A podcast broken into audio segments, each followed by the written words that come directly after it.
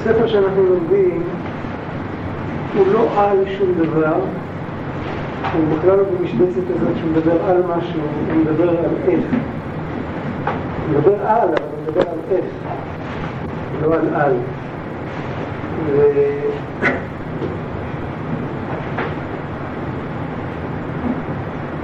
למעשה הוא מדריך אותנו ללמוד את, לא ללמוד על.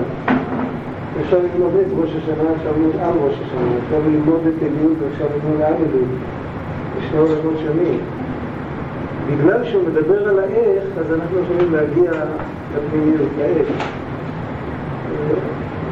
מה שהוא מדבר, אנחנו נמשיך בינתיים, לא... כל אחד יש לו את הסדרי לימוד שלו וכולם בטח לימדו על ראש השנה, זה בטוח. אבל מה שאנחנו לומדים, מה שלמדנו בפעמים האחרונות, הוא רוצה להביא אותנו למקום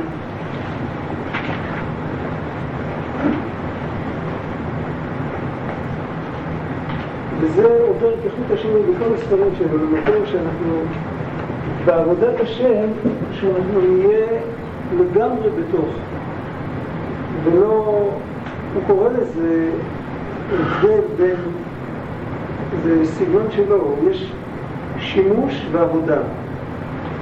ושימוש, הוא קורא שימוש בעלמא. בסדר, כמו שאני יודע, מישהו נכנס, אני נותן לו כוס תה בגלל המינוס, רגע אחרי שהוא הולך, אני שוכח על שהוא קיים. זה מין... או כמו איזה משמש שעובד בשביל כסף. הוא צריך את המשכורת. אם יפטרו אותו, הרבה שעובד אצלו יפטר אותו, אז הוא ילך למקום אחר. יכול להיות ששם הוא ימכור כרטיסים לתיאטרון, זה בכלל לא חשוב. זה, זה מין... זה משהו חיצוני לגמרי. משהו קורה... אפשר ככה לעבוד את השם כל החיים. בסגנון אחר, ויש אנשים שישנים את ימיהם. הם, הם מתפללים והם לומדים וישנים את ימיהם. זה מין עבודה חיצונית כזאת. וכנגד זה יש עבודה. עבודה זה להכניס את כל הפנימיות בפנים, זאת אומרת קודם כל את המוח. לא את המוח מבחינת, כמו שמכניסים מוח בתוך טוספות, או בתוך איזו חקירה עיונית, הוא יודע מה, לא תמיד צריך. אבל להכניס את המוח מבחינת המחשבה, מבחינת החשיבה. להכניס את המחשבה, לא רק... כמובן שכדי להכניס את החשיבה צריך את הדיבור, צריך את הסידור, צריך את המחזור, אבל צריך להכניס שם את המחשבה. דרך אגב, לפעמים המחשבה לא הולכת עם הדיבור ביחד. דיבורים שאנחנו רגילים אליהם מאוד, המחשבה יכולה לחלוף, מחשבה ודיבור יכולים לעבוד בשני קווים מקבילים שלעולם ועד לא ייפגשו. גם יכול להיות. אבל אפשר להתאים את הדיבור, אפשר להגיד את הדיבור יותר לאט. אפשר להגיד את הדיבור יותר בהתאמה, אפשר לנגן אותו, להגיד אותו בנגינה של דיבור, כי ידבר איש רעהו. אפשר, כל, כל אחד כי יד השם הטובה עליו יכול למצוא את העצה שהדיבור יחיה אצלו. בעיקר הדיבור מתחיל לחיות על ידי המחשבה. יש פעולת גומלין, הדיבור מעורר את המחשבה, והמחשבה מחיה את הדיבור. הדבר השני זה הלב. אם מכניסים את כל המחשבה למשהו, במקום שמחשבתו של אדם, שם הוא כולו נמצא. מעוררים את הרצון, אז מתעורר גם הלב. כשאדם נמצא בלב, כשאדם נמצא עם הלב, אז מתעוררת, התפילה שלו היא כמו שיר לקדוש ברוך הוא. יכול להיות שהוא לא מנגן, יכול להיות שהוא אומר את זה בלי מנגינה, אבל זה כמו שיר, זה אותו, זה השתפכות הנפש כמו שיר.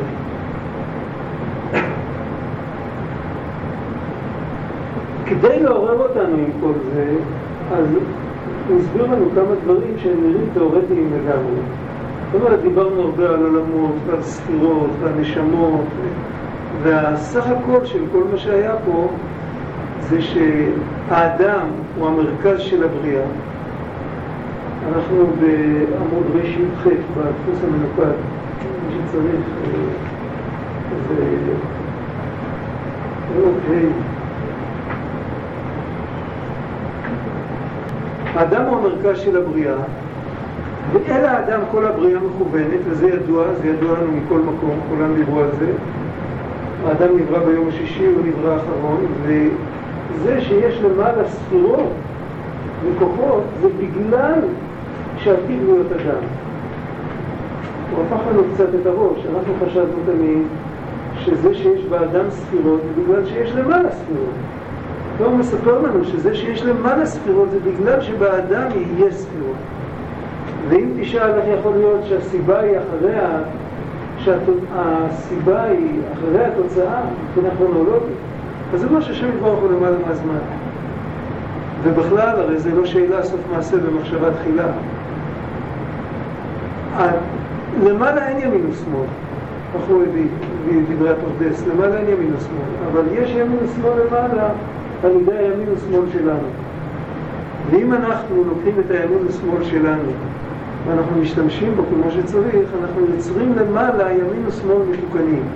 אם אנחנו משתמשים בימין ושמאל שלנו אחרת, אז גם למעלה זה, זה מין שבירה כזאת, החיצוניות נופלת והפנימיות מסתלקת, ממש כמו סוג של מוות.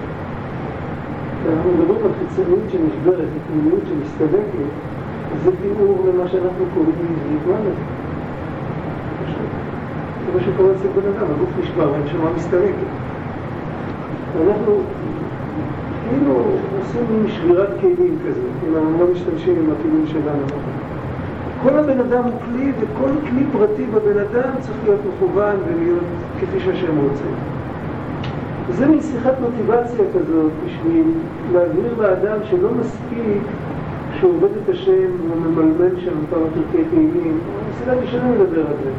כמו שהוא טובל את עצמו במקוואות עם קרח או כל מיני דברים. הקדוש ברוך הוא רוצה את העיניים ואת הלב, כך כתוב במדרש.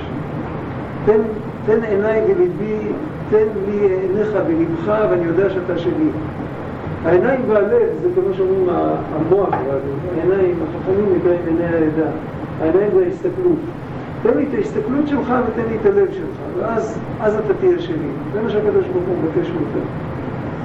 וכל תיקון העולם, גם לעתיד וגם עכשיו, הכל תמיד בעניין הזה. את זה למדנו. עכשיו בואו נראה את ההמשך, עכשיו הוא מסכם איך שזה למעשה. מה הוא, מה הוא רוצה מאיתנו אחרי כל התיאוריה. ומעתה, גוף, נפש, רוח ונשמה וכולי. הוא קודם הזכיר גם את החיה והיחידה.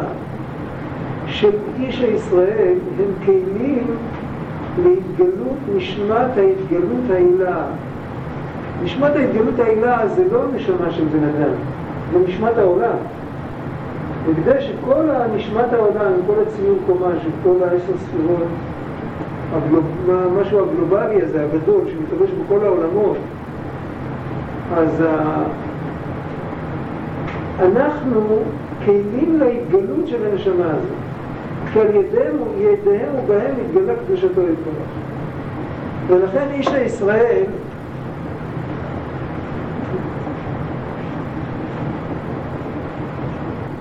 לכן איש הישראל בעובדו את השם, אם בכוח הוא עובד ומוציא את כוחות גופו, רוחו ונשמתו, הוא עובד את השם בכוח, צריך לעבוד את השם עם כל הכוחות.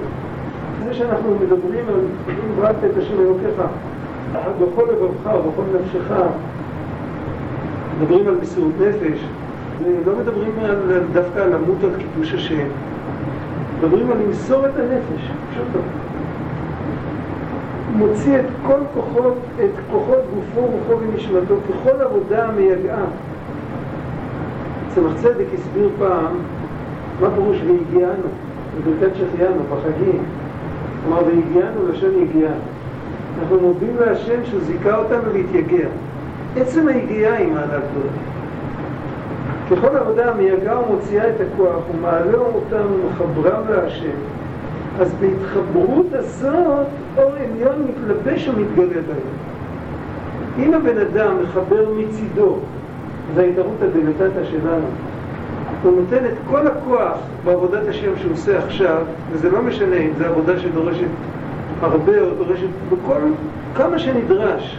הוא לא עושה איזה שום דבר דרך אגב, הוא מכניס את כל הכוח שלו בזה, הוא לגמרי שם, אז האור העליון מתלבש ומתגלה בהם.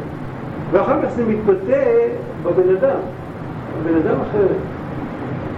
ואם רק שימוש הוא עשייתו את התורה ומצוות, לא עבודה מייגעת, הביטוי שהוא טבע, שימוש זה כאילו דרך אגב, לא מוציא ולא מעלה ולא מחבר אותם, אז אין התגלות ולא אור. הוא לא מחבר את כל הכוחות לנקודה שהוא עסוק בה עכשיו, ואז אין התגלות ואין אור. עכשיו הוא נותן דוגמה לזה, זה הכל מבוסס על יסוד השיחה הקודמת שהוא שוחח איתנו. כי האם תגלה העין את כוח הראייה מהנפש אם לא תתחבר עימה? זאת אומרת, אם האם בן אדם לא מסתכל, הוא יסגור את העיניים. הוא לא ייתן לנפש לעבור דרך, דרך העין, אז הוא לא יראה. אם אין לו מה לראות, אם הוא בחושך הגמור, אז כוח הראייה שבנפש עם העין, הם לא עובדים ביחד. העין היא הופכת להיות איבר שיש בו מחזור טעם, והוא חלק מהגוף. אבל מבחינת התפקיד שלו, שהתפקיד שלו לראות, כרגע הוא לא עושה את התפקיד שלו. אז כוח הראייה לא מתגלה בו. הכוח אולי של החיים מתגלה בתוכו, הוא חי, הוא לא מת, הוא לא ירקד, הוא ימשיך לחיות. אבל לכוח הראייה העין הזאת לא שייכת. מדוע? כי היא לא מוציאה את הכוח מהכוח הכוח. ההגדרה של כוח, צריך להבין, יכולת הראייה יש לו, כל זמן שהוא לא יתעוור מחוסר שימוש. יכולת הראייה יש לו, אבל את ההגדרה של כוח הוא מאבד, יש הבדל גדול בין יכולת לכוח. יכולת זה אפשרות תיאורטית. כוח זה דבר שהעניין שלו זה לפעול. אם הוא לא קרוב לפעולה, אז הוא לא קורה. אני אתן דוגמה, להפך, מדברים יותר גבוהים. מתי אנחנו קוראים לספירות בשם כוח? ממתי שהשם יתברך רוצה אותה. יש מושגים כאלה בספרי קבלה של לפני עליית הרצון ואחרי עליית הרצון, קצה להתגרות אלימי ועלמא, כל מיני ביטויים כאלה. וממתי מתחילים לקרוא לספירות בשם כוחות? ממתי שרוצים אותו. לפני שרוצים אותם אי אפשר לקרוא להם כוח, אפשר לקרוא לזה יכולת, הקדוש ברוך הוא כל יכול, אבל זה עדיין לא כוח. כוח זה דבר שעומד לפעול. ממתי שהשם רוצה אותו, אני יודע שהוא יפעל. לפני שהוא רוצה אותו, הוא לא יפעל. אצל הבן אדם זה בדיוק אותו דבר. אם לבן אדם אין רצון חזק, אז כל הכוחות שלו עולים ברמה, מסתלקים ברמה. לא עולים למעליותה, עולים לגריעותה. זאת אומרת, הם מסתלקים, הם יותר בהיעלם מאשר קודם, הם כאילו, הם לא קיימים. אני לא רוצה, ברגע שאני לא רוצה שום דבר, כל מה שאני לא רוצה לגבי אלוקים, אני יכול לרצות ואז אני אוכל לעשות, אבל כרגע אני לא רוצה. שזה כל כך חשוב, כוח הבחירה, שומעים שרוצים להכריח מישהו. הבן אדם צריך לרצות. אם אני רוצה במקומו, זה לא יעשה את העבודה. שזה אנחנו לומדים כל כך הרבה, כפי שהתעורר אצלנו הרצון. אבל אם אני רוצה עם הרצון שלי לשלוט על הבחירה של מישהו אחר, זה לא שייך. והאם איזה דבר מושכל יגלה שכל מהנפש אם לא יתייחד עמה על ידי עיון והעמקת הדעת? גם כן צריך לרצות. שום דבר לא יתחבר לשכל אם הבן אדם לא ישקיע. ממילא אם הוא באמת לא משקיע, אז לא רק שהכוחות שלו לא מתגלים, אלא גם הספירות מלמעלה לא מתגלים בו. והיות שהם לא מתגלים בו, אז באופן חלקי הם קיימים בחינם. יש לנו כלל שלא ברא הקדוש ברוך הוא דבר אחד לבטלה. יש לנו גם כלל שלא ברא הקדוש ברוך הוא רגע אחד לבטלה. בגלל שהוא בורא בכל רגע את כל הנבראים, אז אם הוא בורא בכל רגע את כל הנבראים, אז כל רגע זה כאילו נברא חדש. אם הוא לא בורא נברא אחת לבטלה, אז כל נברא בכל רגע לא נברא לבטלה. אם אני עכשיו משתמש בנברא לא כפי שהוא רוצה, אז הנברא לא מגיע, הנברא הספציפי הזה לא מגיע למטרה שלשמה הוא נברא, אני מקלקל אותו. כל שכן אם אני משתמש בעצמי, בכוחות שלי, לא כפי שהשם רוצה, אז אני רטרואקטיבית מקלקל את הכוחות העליונים שהשתלשלו אל תוך הכוחות שלי. כי יוצא שאין להם תכלית. התכלית הייתה להגיע, אנוכי עשיתי ארץ ואדם עליה בראתי, שהכל הכל הולך אל כיוון האדם. ואם האדם מקלקל, אז לא צריך שום דבר. דיברנו על זה פעם, מדוע בראש השנה כתוב שיש מלאכי מרום פוחדים מיום הדין. ולכן ההורים פוחדים בראש השנה מהדין של ראש השנה. מה יש להם מה לבכות? מה, הם חטאו? מלאכי מרור. הם לא חטאו. אין להם בחירה בכלל, הם לא יכולים לחטוא. הם פוחדים ממשהו אחר, הם פוחדים שאנחנו חטאנו. וכשאנחנו חטאנו זה מקלקל גם אותה, כי לא צריך אותה. אם לא יצטרכו אותנו, לא יצטרכו גם אותנו. לא יוצא שאם הבן אדם מקלקל למטה, הוא מקלקל בכל העולם. אותו דבר, אם הבן אדם מתקן למטה, הוא מתקן בכל העולם. זה בעיקר צריך לשים. אנחנו מאוד, מאוד יודעים להסתכל כל הזמן על הקלקולים, קודם כל של אחרים וגם של עצמנו, אבל מסתכלים הרבה על הקלקולים. במקום להסתכל על הקלקולים, צריך להבין, יש כאן הרבה מה להסביר בעניין הזה. ממה יש לקליפה חיות? אתם יודעים מה יש לקליפה חיות? מה הדבר, לקליפה יש חיות מהעבירות שעושים, פשוט. אחרי שכבר עושים עבירות, אז הקליפה מופיעה בתור מחשבה זרה שמבלבלת. היא מורכבת משני חלקים, יש בה חלק אחד שזה הניצוץ הקדוש שנכנסתי לשם, עם האפקט שעשיתי. החלק השני זה הקליפה שמתארגנת מסביב לזה, הפריפריה. היא רעה. הניצוץ הקדוש שבגלות היא רעה. עכשיו, הם מגיעים, בדרך כלל הם מגיעים, מתי הם מגיעים? מתי מגיעים כל המחשבות המבלבלות? מתי?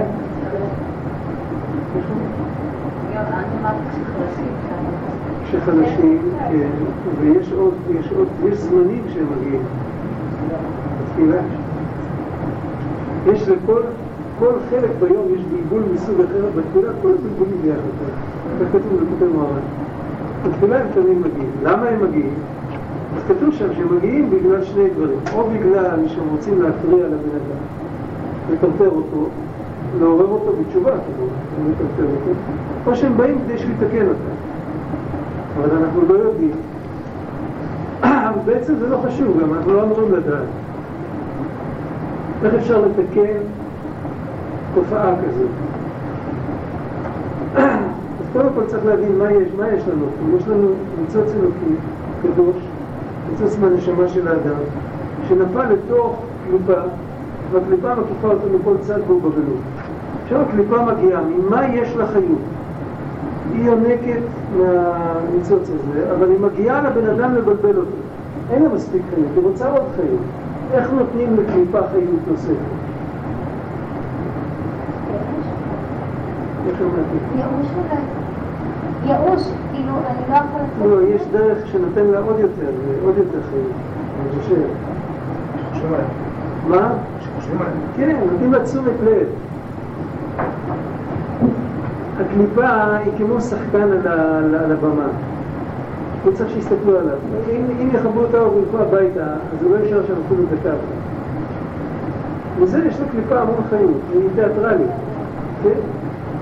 אז ברגע שמסתכלים עליה ומנסים לחשוב כמה היא רעה אפילו, כן? תחשבו על שחקן שהוא מגלם את, ה, את הרשע של ההצגה. וככל שיגידו עליו שהוא יותר רע, יש לו יותר סיפור. יש לו יותר פרסומת. מה קורה אבל עם יהודי כשמגיע אליו מחשבה כזו, הוא מסיח את הדעת לגמרי, הוא לא חושב אפילו כמה זה רע. מה קורה עם הקליפה? היא מתפרקת, היא מתייאשת. הקליפה מתפרקת, ואז מה קורה עם הניצוץ הקדוש שיש בפנים? הוא משתחרר. וכשהוא משתחרר הוא מגיע חזרה לבן אדם שממנו הוא נפל, וזה נמל הבית שלו. ואז הבן אדם מקבל יותר כוח לעבוד את השם. וזה עצמו התיקון. אז הקליפה באה, היא באה בשביל לנהוג יותר חיות.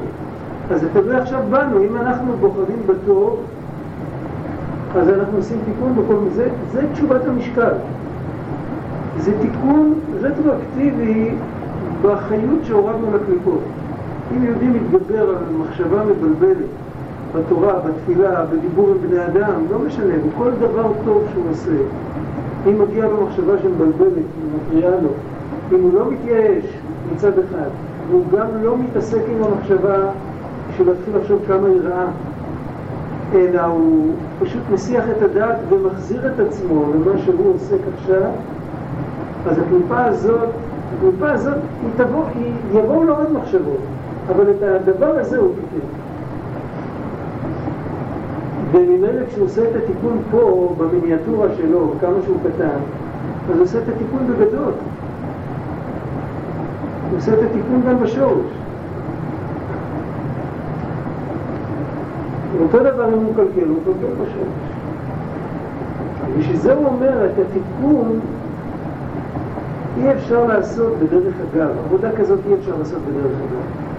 אם בן אדם הולך להתפלל בדרך אגב, אה, כי אני יודע, הגיע השקיעה, מגיע השקיעה, עוד מעט צריך להתפלל ממך, אז לוקחים סידור ואומרים מה שכתוב שם, בקושי יש סבלנות לחכות עד שגומרים והולכים. תפילה כזאת יכולה להיות עם מחשבה זרה אחת מההתחלה ועד הסוף. כשעושים את זה לא דרך אגב, כשעושים את זה עם השקעה, הדבר הראשון שבן אדם צריך להשקיע זה את הזמן. יש לי זמן, שום דבר לא יברח. אם אדם משקיע את הזמן, אז הוא יכול להשקיע את הראש, הוא יכול להשקיע את הלב, הוא יכול להשקיע את הכוח. זה מה שאומר, אם לא, אז הוא גם את הספירות שלמעלה פוגע משפט, כיוון שאינו מגלה אותה. אתה נזכר לאל מהפרדס, הרמה, למעלה אין ימין ולא שמאל, ורק האיש הוא המגלה. ומן מרכבה הם נפשו ורוחו. הוא הופך את עצמו למרכבה. שעליהם אור קדושתו יתברך מתגלה, הוא מוסיף אבל עוד מילה, וכפיהם אור קדושתו יתברך מתגלה. זאת אומרת, לפי מה שאנחנו מכינים את עצמנו למרכבה, ככה אור הקדושה מתגלה. דע את אלוקי אביך ועובדהו, לא בחקירה אנושית, רק בעבודה תוכל לדעתו, אבל עבודה בכוח ולא בשימוש.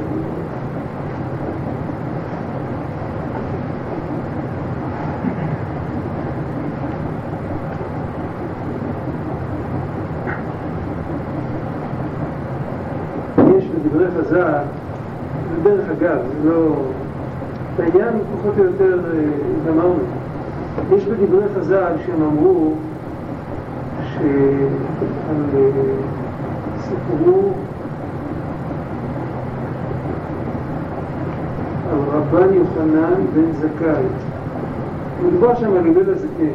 גדול תלמידיו היה יונתן בן עזיאל, והקטן שבתלמידיו היה רבן יוחנן בן זכאי. וכתוב שם שרבן יוחנן בן זכאי למד את כל התורה כולה.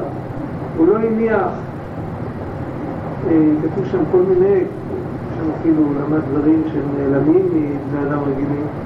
ובסוף כתוב שהוא לא הניח לא דבר גדול ולא דבר קטן, הכל הוא למד, הכל הוא ידע. הוא היה קטן תלמידיו שהביאו לזה.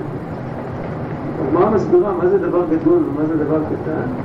כתוב שם דבר קטן זה הוויות דאביי דרבלה. זאת אומרת, לימוד התלמוד, ההלכה, הפשט, חלק הנגלה של התורה. ודבר גדול זה מעשה מרכבה. יש ספר שכתב אותו אחד מתלמידי המאגי.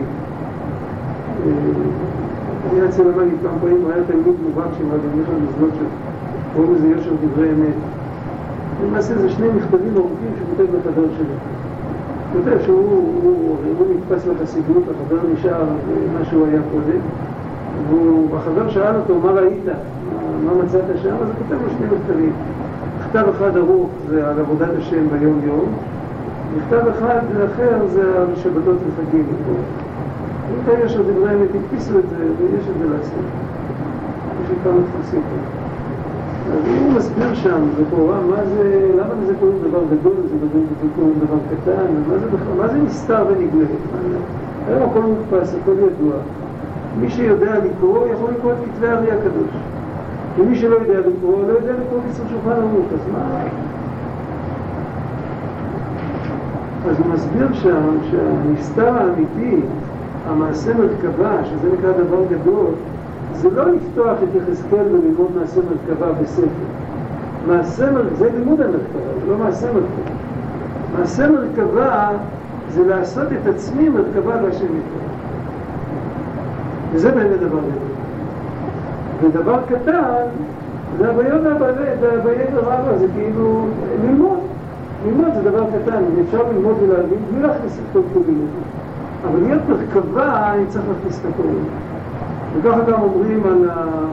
יש עוד מדרש, חז"ל אמרו, שמשה רבנו אחרי חטא העגל, והוא התפלל להשם שיסלח לבני ישראל, אז הוא הזכיר זכות אבות, זכור לעבדיך לאברהם לאברהם יצחק לישראל עבדיך. ואז הקדוש ברוך הוא אמר לו, אתה חושב שאם זכות אבות תיגמר, אז אה, לא תוכל להתפלל יותר, אז אני אלמד אותך, אז אלמד אותו לומר את השלוש עשרה נקודות. וכתוב שם שהשם אמר לו, כתוב שהקדוש ברוך הוא זה דבר שאפשר להבין אותו, ממש, מסעיר לגמרי. הקדוש ברוך הוא התעטף בתלמיד כמו שליח ציבור, ואמר את השלוש עשרה נקודות. ואחר כך הוא אמר למשה רבנו, אם בני ישראל יעשו כסדר הזה לפניי, אני אשמח להם.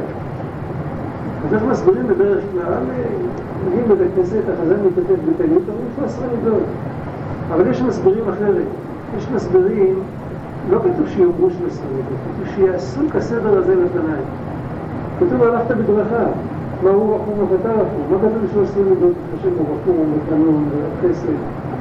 אז אם בני ישראל יהיו רחומים וחנונים ורב חסד, רבי חסד, אז הקדוש ברוך הוא יסלח להם. זה עניין של לעשות, זה כמו כמו החומש הזה של מעשה מרכבה. וכל זה, הכל להבהיר יותר את מה שהוא מתכוון כאן. עבודת השם זה עניין, זה צריך להשקיע. עכשיו, אם משקיעים וזה לא הולך, זה פחות גרוע מאשר אם זה הולך בלי להשקיע.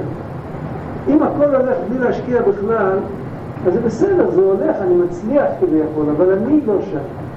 אם אני משקיע, אפילו אם לא הצלחתי שום דבר, עצם זה שאני רוצה ואני, ואני משתדל, אז זה כבר, אני שם, אני לגמרי. פעם למדנו, לפני ראש שנה, לפני כמה שנים, למדנו תורה ו' לפני מאורן, ושם כתוב שהאדם, לפני שהוא מחפש לעשות תשובה, אז אין לו הוויה בעולם. אבל אם הוא מחפש לטהר את עצמו ולעשות תשובה, אז באותו רגע יש לו כבר הוויה בעולם. הוא כבר כן. לא רק באותו רגע הוא כבר נקרא אחד כזה שעוד מעט תהיה לו הוויה בעולם. זה, זה מה שכתוב שם בדיוק, צורה כזאת. רק על ידי הרצון. כי הטבע של הרצון, אם בן אדם באמת רוצה, אז הוא מכניס את עצמו לגמרי.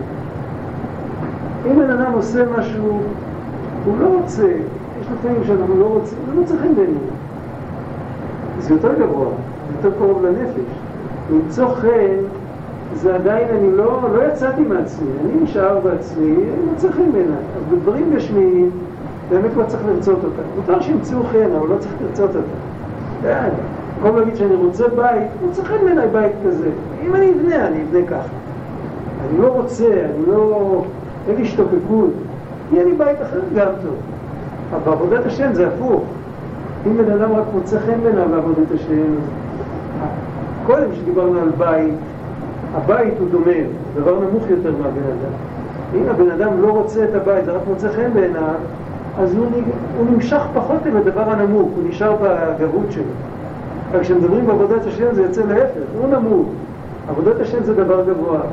הוא אמר, מוצא חן בעיניי לעבוד את השם, אז הוא נשאר איפשהו.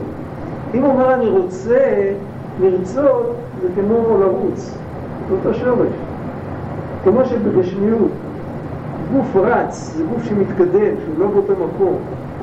לרצות זה כל שנייה להיות במקום יותר קרוב לדבר שאני רוצה אותו. אני בסוף לא מגיע, אבל על כל פנים אני נמשך, מקום של רצונו של האדם שם הוא נמצא. ולרצות זה להשקיע. אם מוצא חן בעיניו, זה מין הובי כזה, היום. היום לא, היום, היום לא משחקים, היום. אם הוא באמת רוצה, זה אחרת לגמרי. ביום שרוצה, אז אין אצלו יקידים. כמובן, לפעמים בן אדם עייף, בן אדם חולה, אבל הרצון הוא רצון אמיתי. ועיקר הרצון הוא לעשות לכם כוח לשם יתברך.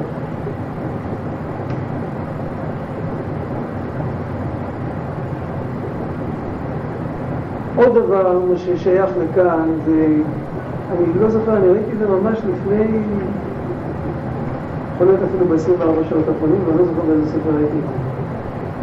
אה, על דעת אלוקי אביך ועובדהו, אז הם דורשים, וגם זה כתוב בספרי פנימיות, ש... ש...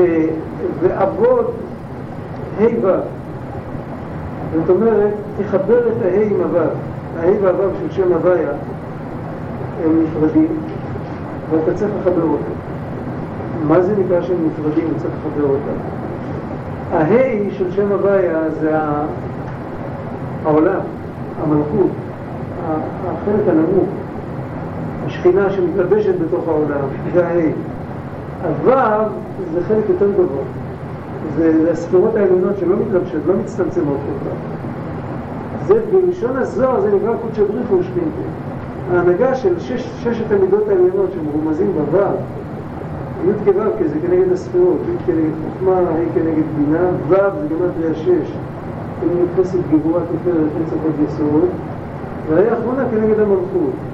עכשיו המידות והמלכות יכולים לא ללכת ביחד. כשהם לא הולכים ביחד, אז בהנהגת העולם, שהנהגת העולם היא על ידי המלכות, המלכות זה השורש של הטבע, בהנהגת העולם לא רואים את ההנהגה האלוקית, לא רואים את החסד ואת הדין שלמעלה.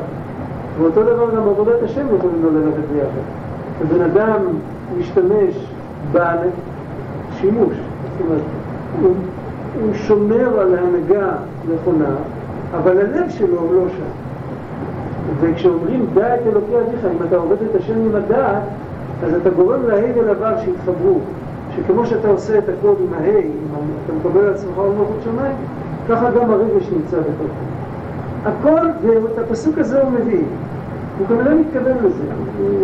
הוא מדבר בגילו באריכות, אבל הוא מזכיר הרבה.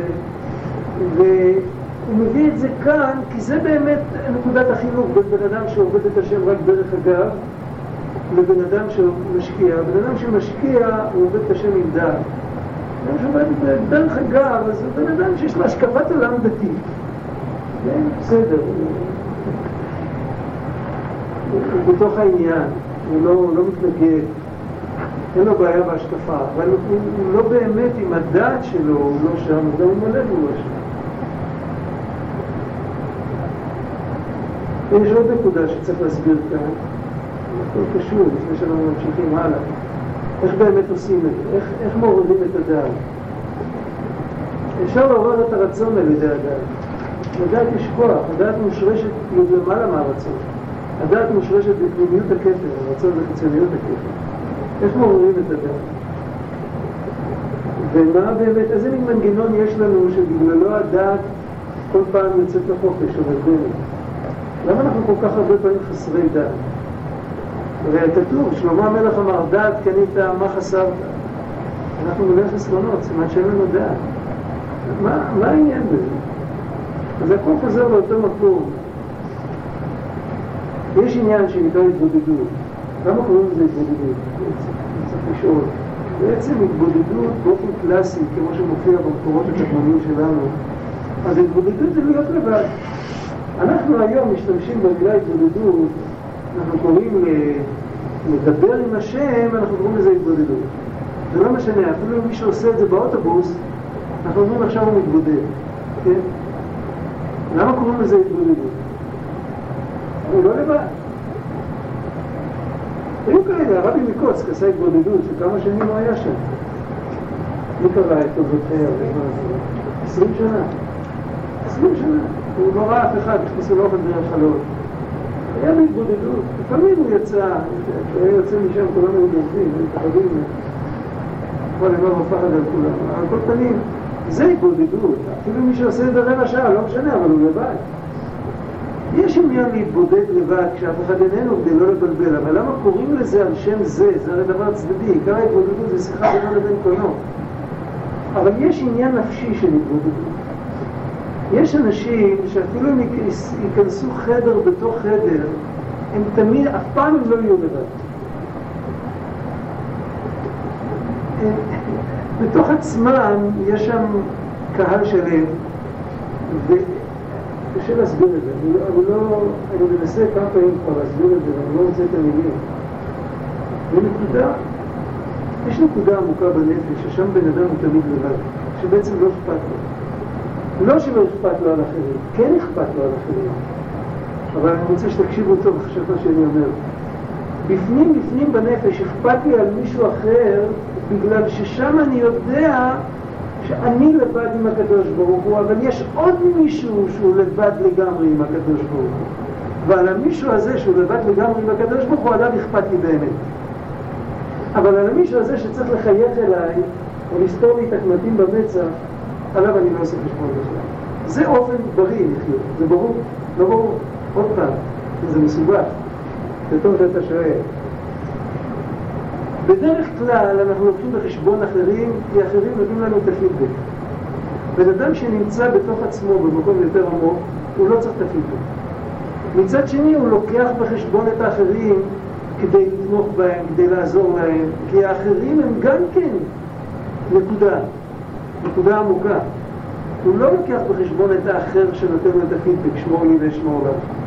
הוא לוקח בחשבון את החלק אלוק המימל שיש אצל מישהו אחר. את זה מותר לקחת בחשבון. אבל את, ה, את החלק הסוציולוגי, כמו שאומרים, שאתה מקשיב לי, אחר כך אני אקשיב לך, היה מספרים, היה אחד מהחסידים, זה שכתב את ביאור הליקוטים, רבי אברהם ורבי נחמן. הוא בא פעם לעשות קידוש בשבת אחת תפילה, היה בית הכנסת, בשביל לעשות קידוש. אז הוא לקח את הכוס ביד, אז היה שם איזה אברך שאמר, עשה שעה שהרבי אברהם הולך לעשות קידוש. אז הוא עשה קידוש, ואחרי זה הוא פנה אליו ואמר לו, מה אתה מחכה, שמתי שאתה תעשה קידוש אני אעשה שקט כדי שישמעו אותך? זה ברור. זה נקודה כזאת שבעצם כל אחד מאיתנו הוא לבד. הוא תמיד לבד. רק מה, אנחנו לא נמצאים שם. יש לנו, יש לנו בתוכנו, תחשבו על בן אדם כמו על בצל. אפשר לחיות בפנים, אפשר לחיות טיפה יותר החוצה, אפשר בכל מקום, בכל מקום הבצל נמצא, בכל מקום הבצל הוא בצל. אתה יכול לחיות בחוץ, אתה יכול לחיות תחת הקליפה החומה, אתה יכול לחיות בשכבה הראשונה, בשכבה השנייה, יותר עמוקה, יותר עמוקה. אתה יכול לחיות בפנים. אם בן אדם חי בשכבה הכי עמוקה שלו, לא מעניין אותו מה חושבים עליו, לא מעניין אותו שום דבר, אז הוא מוצא את עצמו, יכול להיות שפעם ראשונה בחיים שלו הוא מוצא את עצמו, ואם משם הוא מדבר עם השם, אז הוא מתבודד, אפילו באוטובוס, כי הוא לבד. וכדי להתפלל עם השם בשפה שלי, מילא אני מקבל טקסט שחז"ל חיברו, זה קדוש. להתפלל עם השם בשפה שלי, אני צריך להיות אמיתי. אני צריך להיות שם. אם בן אדם מנסה לעשות את זה, להיכנס, נגיד רגע, אבל באמת, בוא, בוא נעזוב עכשיו את כל, ה... את כל מה שאני רגיל לחשוב, את כל הסיסמאות, בעיקר מה שאני מנגד לזה זה סיסמאות. יש המון סיסמאות שעוברות לנו במוח. בגלל שאני ככה ואני ככה ואני אני מרים דגל כזה ואני לובש כיפה כזאת ואני...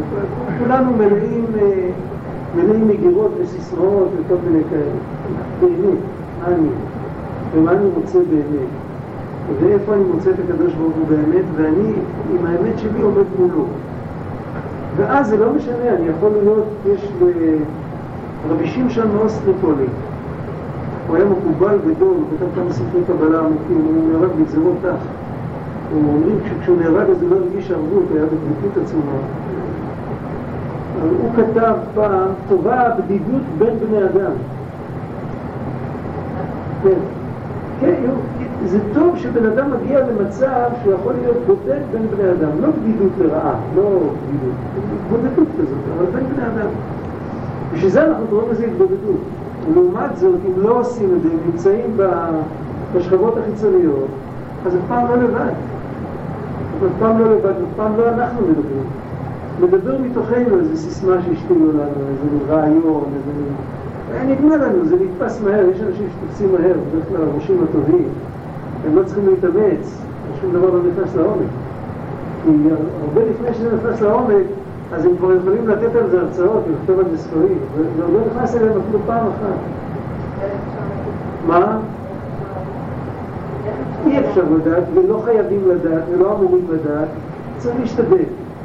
אני אשתדל להגיד לעצמי, רגע, בוא, בוא נשכח את הכל, הכל נמוג, עכשיו אני עם השם. כמה שזה יהיה אמיתי, כמובן שאצל אחד שהוא בחוץ, אז הוא לא בבת אחת ייכנס, אבל הוא ייכנס שכבה אחת פנימה. זה כבר טוב. העיקר שהוא בדרך, בסוף הוא יגיע. כשמגיעים בפנים זה חיים אחרים לגמרי. זה ממש, זה גם הרבה, הרבה בעיות נפשיות יכולות להיפתר.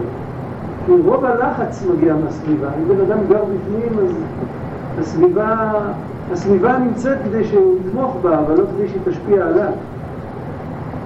יש עוד דוגמאות, נתתי דוגמה מבצר, יש הרבה דוגמאות, יש, יש דוגמה, רבי מלובביץ' נתן פעם דוגמה, שמן חודר כמעט לכל דבר.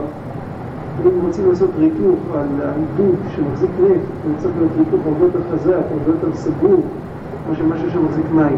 שמן חודר לכל דבר, ושום דבר לא יכול לחדור אליו. זה כל השיחה הארוכה שדיברנו בחצי משפט. אבל על כל פנים, זו עבודה שצריך לעשות אותה. ואי אפשר לעשות אותה דרך אגב. זה הרי ודאי לא שייך לעשות דרך אגב. זה, זה ממש, זה, זה שינוי כיוון. ובמקום להסתכל, סיפרתי לכם פעם הרב גורן, שהוא אמר, ש... מה זה תשובה? סיפר סיפור שהיה איזה רב, שאל אותו יהודי מה זה תשובה, ילד שלו עמד עם הפנים החוצה, מסתכל דרך החלום. קרא לילד, הילד הסתובב עם הפנים לאבא. אז הרב אמר ליהודי הזה, הנה, זה תשובה. הוא היה עם הפנים החוצה, עכשיו עם הפנים פנימה. וזהו, זה, זה בדיוק אותה נקודה. אותה נקודה. וזה לא יכול להיות דרך אגב. וזה חייבים לקחת זמן. אפילו נותנו רק חמש דקות, אבל חמש דקות לזה. חמש דקות שבו, כמו שבשבת אנחנו סוגרים את ה... את הטלפון ואת כל, כל העניינים, הכל נסגר, יודעים שבת, אין, אין בעיה בשבת. אז אותו דבר, צריך לעשות שבת כל יום, של כמה דקות, כמה אפשר להגיע לזה, לא, לא נפלא ולא רחוקה היא. עכשיו, לפי זה הוא אומר, מעתה נוכל להבין יותר, נבין יותר את עניין השירה שדיברנו עליו, זה נכון? מה? הוא? הוא ממהר?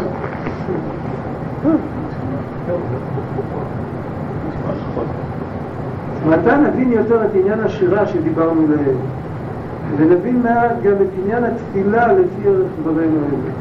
לפי זה נבין מה זה תפילה ומה זה שירה, אנחנו כבר מתחילים להבין יותר טוב, לפי מה שדיברנו. כי איתה בזוהר הקדוש, בזוהר כתוב, הוא מדבר על קורבנות, למרות ששם זה לא פרשה של קורבנות. תראו בגמרא, לפעמים מגיעים דברים שדרך אגב ככה. נכנסים עוד עניינים. הזוהר מדבר על קורבנות, אז הוא אומר שהוא מסביר את המעלה של הקורבנות, ואחר כך הוא שואל, הוא מסביר מעלה ספציפית ששייכת רק בבעלי חיים, אני לא זוכר, הסתכלתי, אני לא זוכר מה כתוב שם. אחר כך הוא שואל, חגיתים וכל שאר מנחות, מה, איזה מעלה יש בהם? אין בהם את המעלה של הנפש שעולה, אז המעלה שלהם נתערה רוחא דקודשא, שיתעורר רוח של קדושה, שתבוא, זה התעוררות הדלילה, מתעוררת מלמעלה רוח בקדושה. על ידי מה? ברעותא דכהנא, על ידי הרצון של הכהנים. כתוב בזוהר כמה פעמים שהלוויים היו מבינים קול בשירה וזמרה, והכהנים השתתפו גם כן מבחינה רוחנית בעבודה, אבל בחשאי וברעותא דליבה. זה המשמעות של הזוהר, זאת אומרת, בהשתוקקות בלי, בלי לשיר בפה. הלוויים הוציאו את, את השיר בפה והכהנים בשקט, מדרגה יותר גבוהה. ושירת הדלבאי וצלותא דישראל. אז מה שממשיך את הרוח הקדושה, הקדושה זה השירה של הלוויים, ההשתוקקות של הכהנים, השירה של הלוויים והתפילה של היהודים. אז אנחנו רואים שיש כאן היררכיה. התפילה זה הדבר הראשון, שירה זה יותר גבוה, והשירה האילמת, הגעגועים, הכיסופים, הרצונות, זה הדבר הגבוה ביותר. וזה הכלי הגבוה לקבל את ההשתתפות, את האור שבא מלמעלה. אז הוא אומר לעורר את רוח הקודש על ידי מה? ברצון הכהנים ושירת הלוויים ותפילת ישראל, משמע ששלושה מדרגות הם. הראשונה היא רוח הקודש. זה מה שיש בתוך ההשתוקקות של הכהנים, זה סוג של רוח הקודש, ולכן זה ממשיך מלמעלה רוח קודשו. השירה היא צורה מצומצמת ומוקטנת של רוח הקודש, להבין פעם אחת מה זה שירה. אפשר לראות את זה בשירה של קדמוננו, שירה של רבי דהלוי למשל. אז רואים שיש שם משהו שזה לא רק שירה. דוד הלוי לא היה סתם פייטן שידע לכתוב מליצות ולחרוס פיוטים עם משקל מדויק. והשתקע הדבר ולא היה רואים שרבי הלוי כותב משהו, אז זה נותן נגיעה במקומות הכי עמוקים. זה רוח הקודש. רק זה רוח הקודש היא מצומצמת, אם זה היה רוח הקודש ככה, אז לא היה, לא היה אפשר להגיד את זה דרך מילים. אבל ככה זה עובר דרך מילים, זה כבר צמצום. אבל העיקר בשיר זה לא התוכן. אם מישהו יכתוב את זה, הוא יכול לכתוב את תמיכה עילית תשוקתי שאומרים לפני כל נדרה, אפשר לכתוב את כל האינפורמציה שכתוב שם.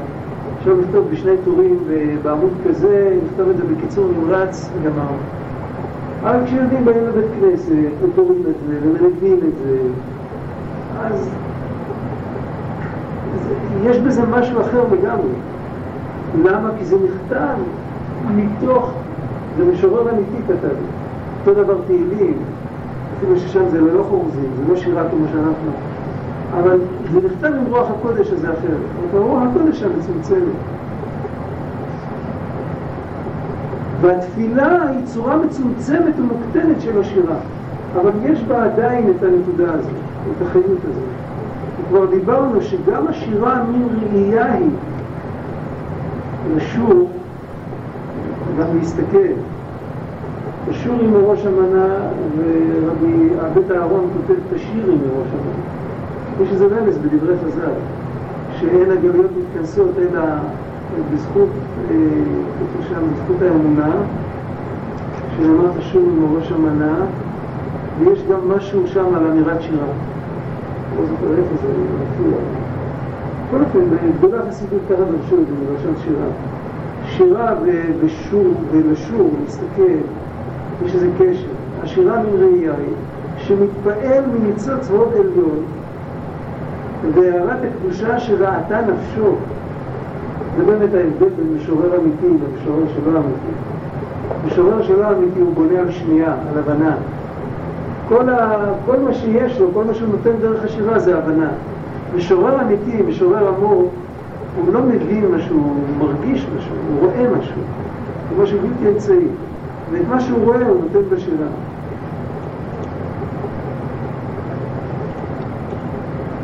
ומדברה את מה שראתה נפשו, הוא מדברה בשירות לתשבחות, הוא מוציא את הניצוץ סביב שירות לתשבחות. ורק הנביאים ובעלי רוח הקודש יכלו לומר שירה חדשה. באמת סתם משורר, אין שם את הרוח הקודש.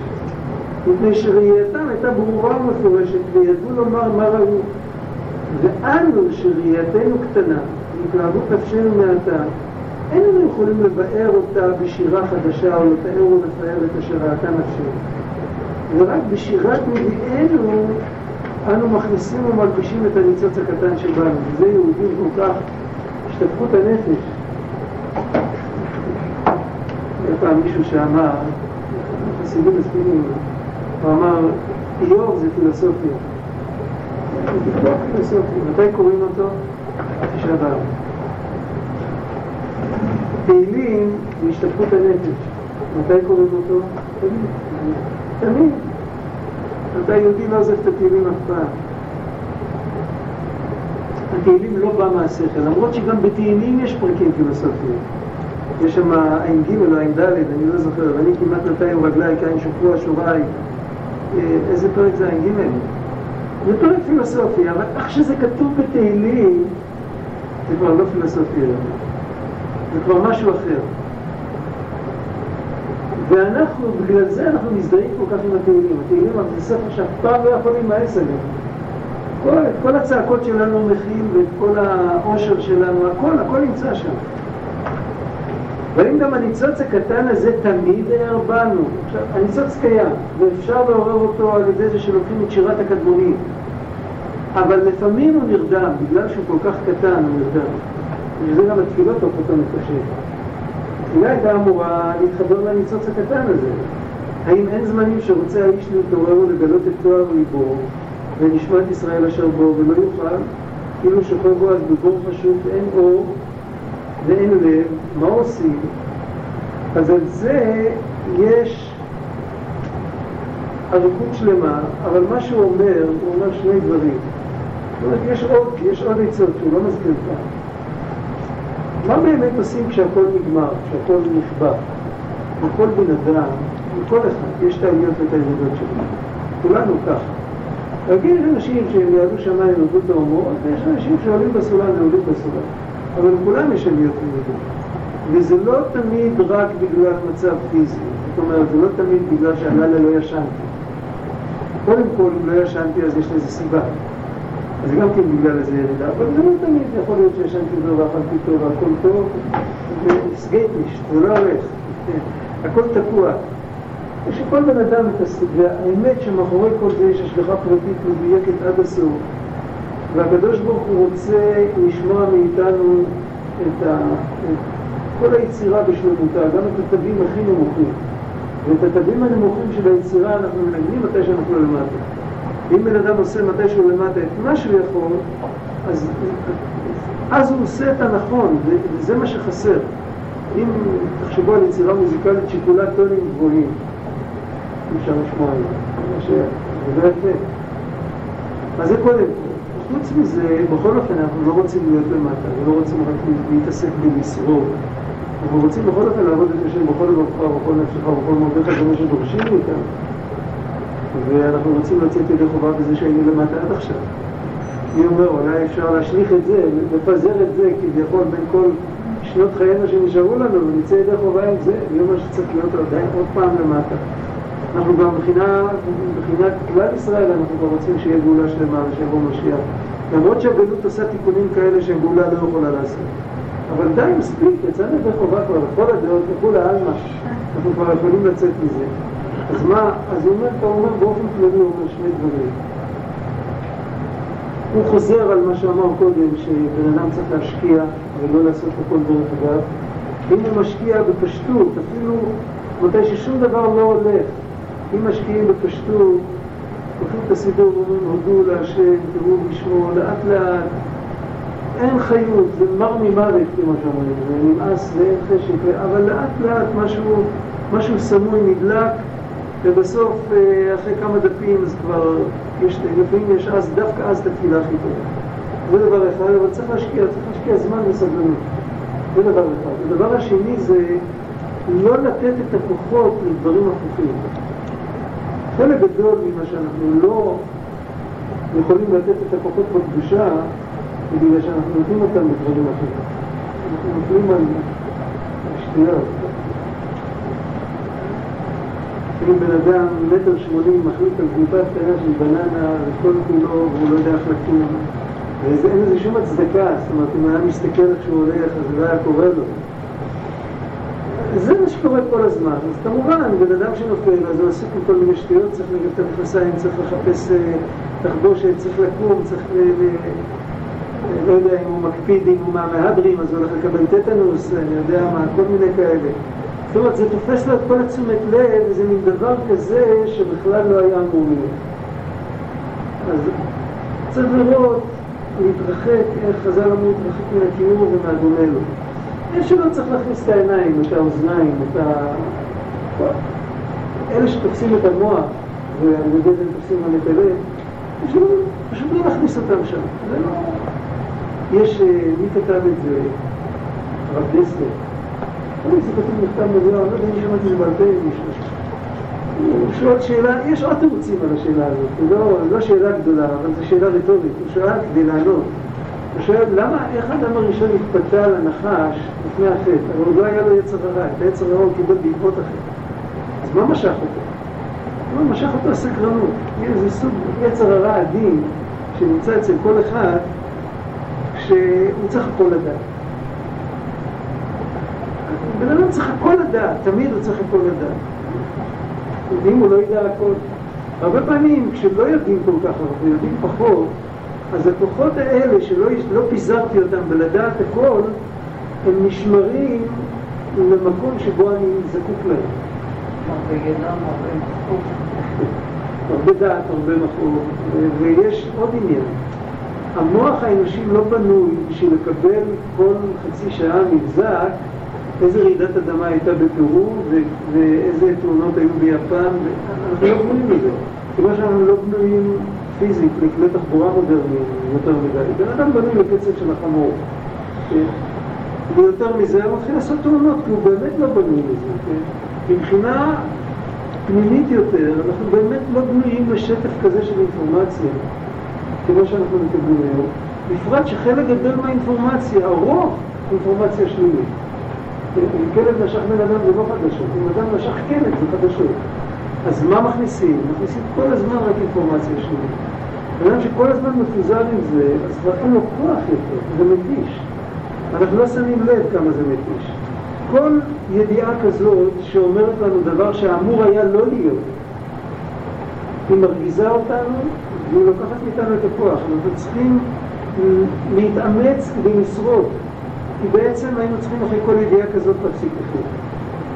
מי רוצה לחיות בכזה עולם? ואנחנו מבזבזים את כל הכוח שלנו בלחיות. ואנחנו לא יכולים לעזור, אנחנו לא נשיא ארצות הברית ולא באו"ם, ואנחנו לא, גם הם לא עוזרים, כן, הם לא מעוניינים לעזור, הם יכולים לעזור, אנחנו לא יכולים לעזור. אנחנו יכולים להתפלל, יש מספיק צרות ששומעים ככה. שומעים מהשכנים כבר במכולת, בסדר, לא צריך, לא צריך לחפש את זה. וכשבן אדם מתפזר, אחר כך כבר המנגנון של הריכוז שלו כבר לא עובד, הוא מתפזר, הוא מתפזר גם לדברים שאסור. כשמתפזרים, מתפזרים. אין, אין גבול. זה בעצם שנת, זה בערך שני הדברים שהוא אומר, בן אדם צריך להשקיע איפה שצריך, ולא להשקיע איפה שלא צריך. זה תוכנית חיסכון רוחנית כזאת. ובן אדם שנוהג בכוחות שלו בתבונה, אז אחר כך הרבה יותר קל לו, זה דבר שצריך לנסות את זה בשביל לראות. כל אחד מוזמן לנסות. הרבה יותר קל אחר כך להיכנס לתוך, לתוך הקודש. הרבה יותר קל. אנחנו לא פחות מפוזרים.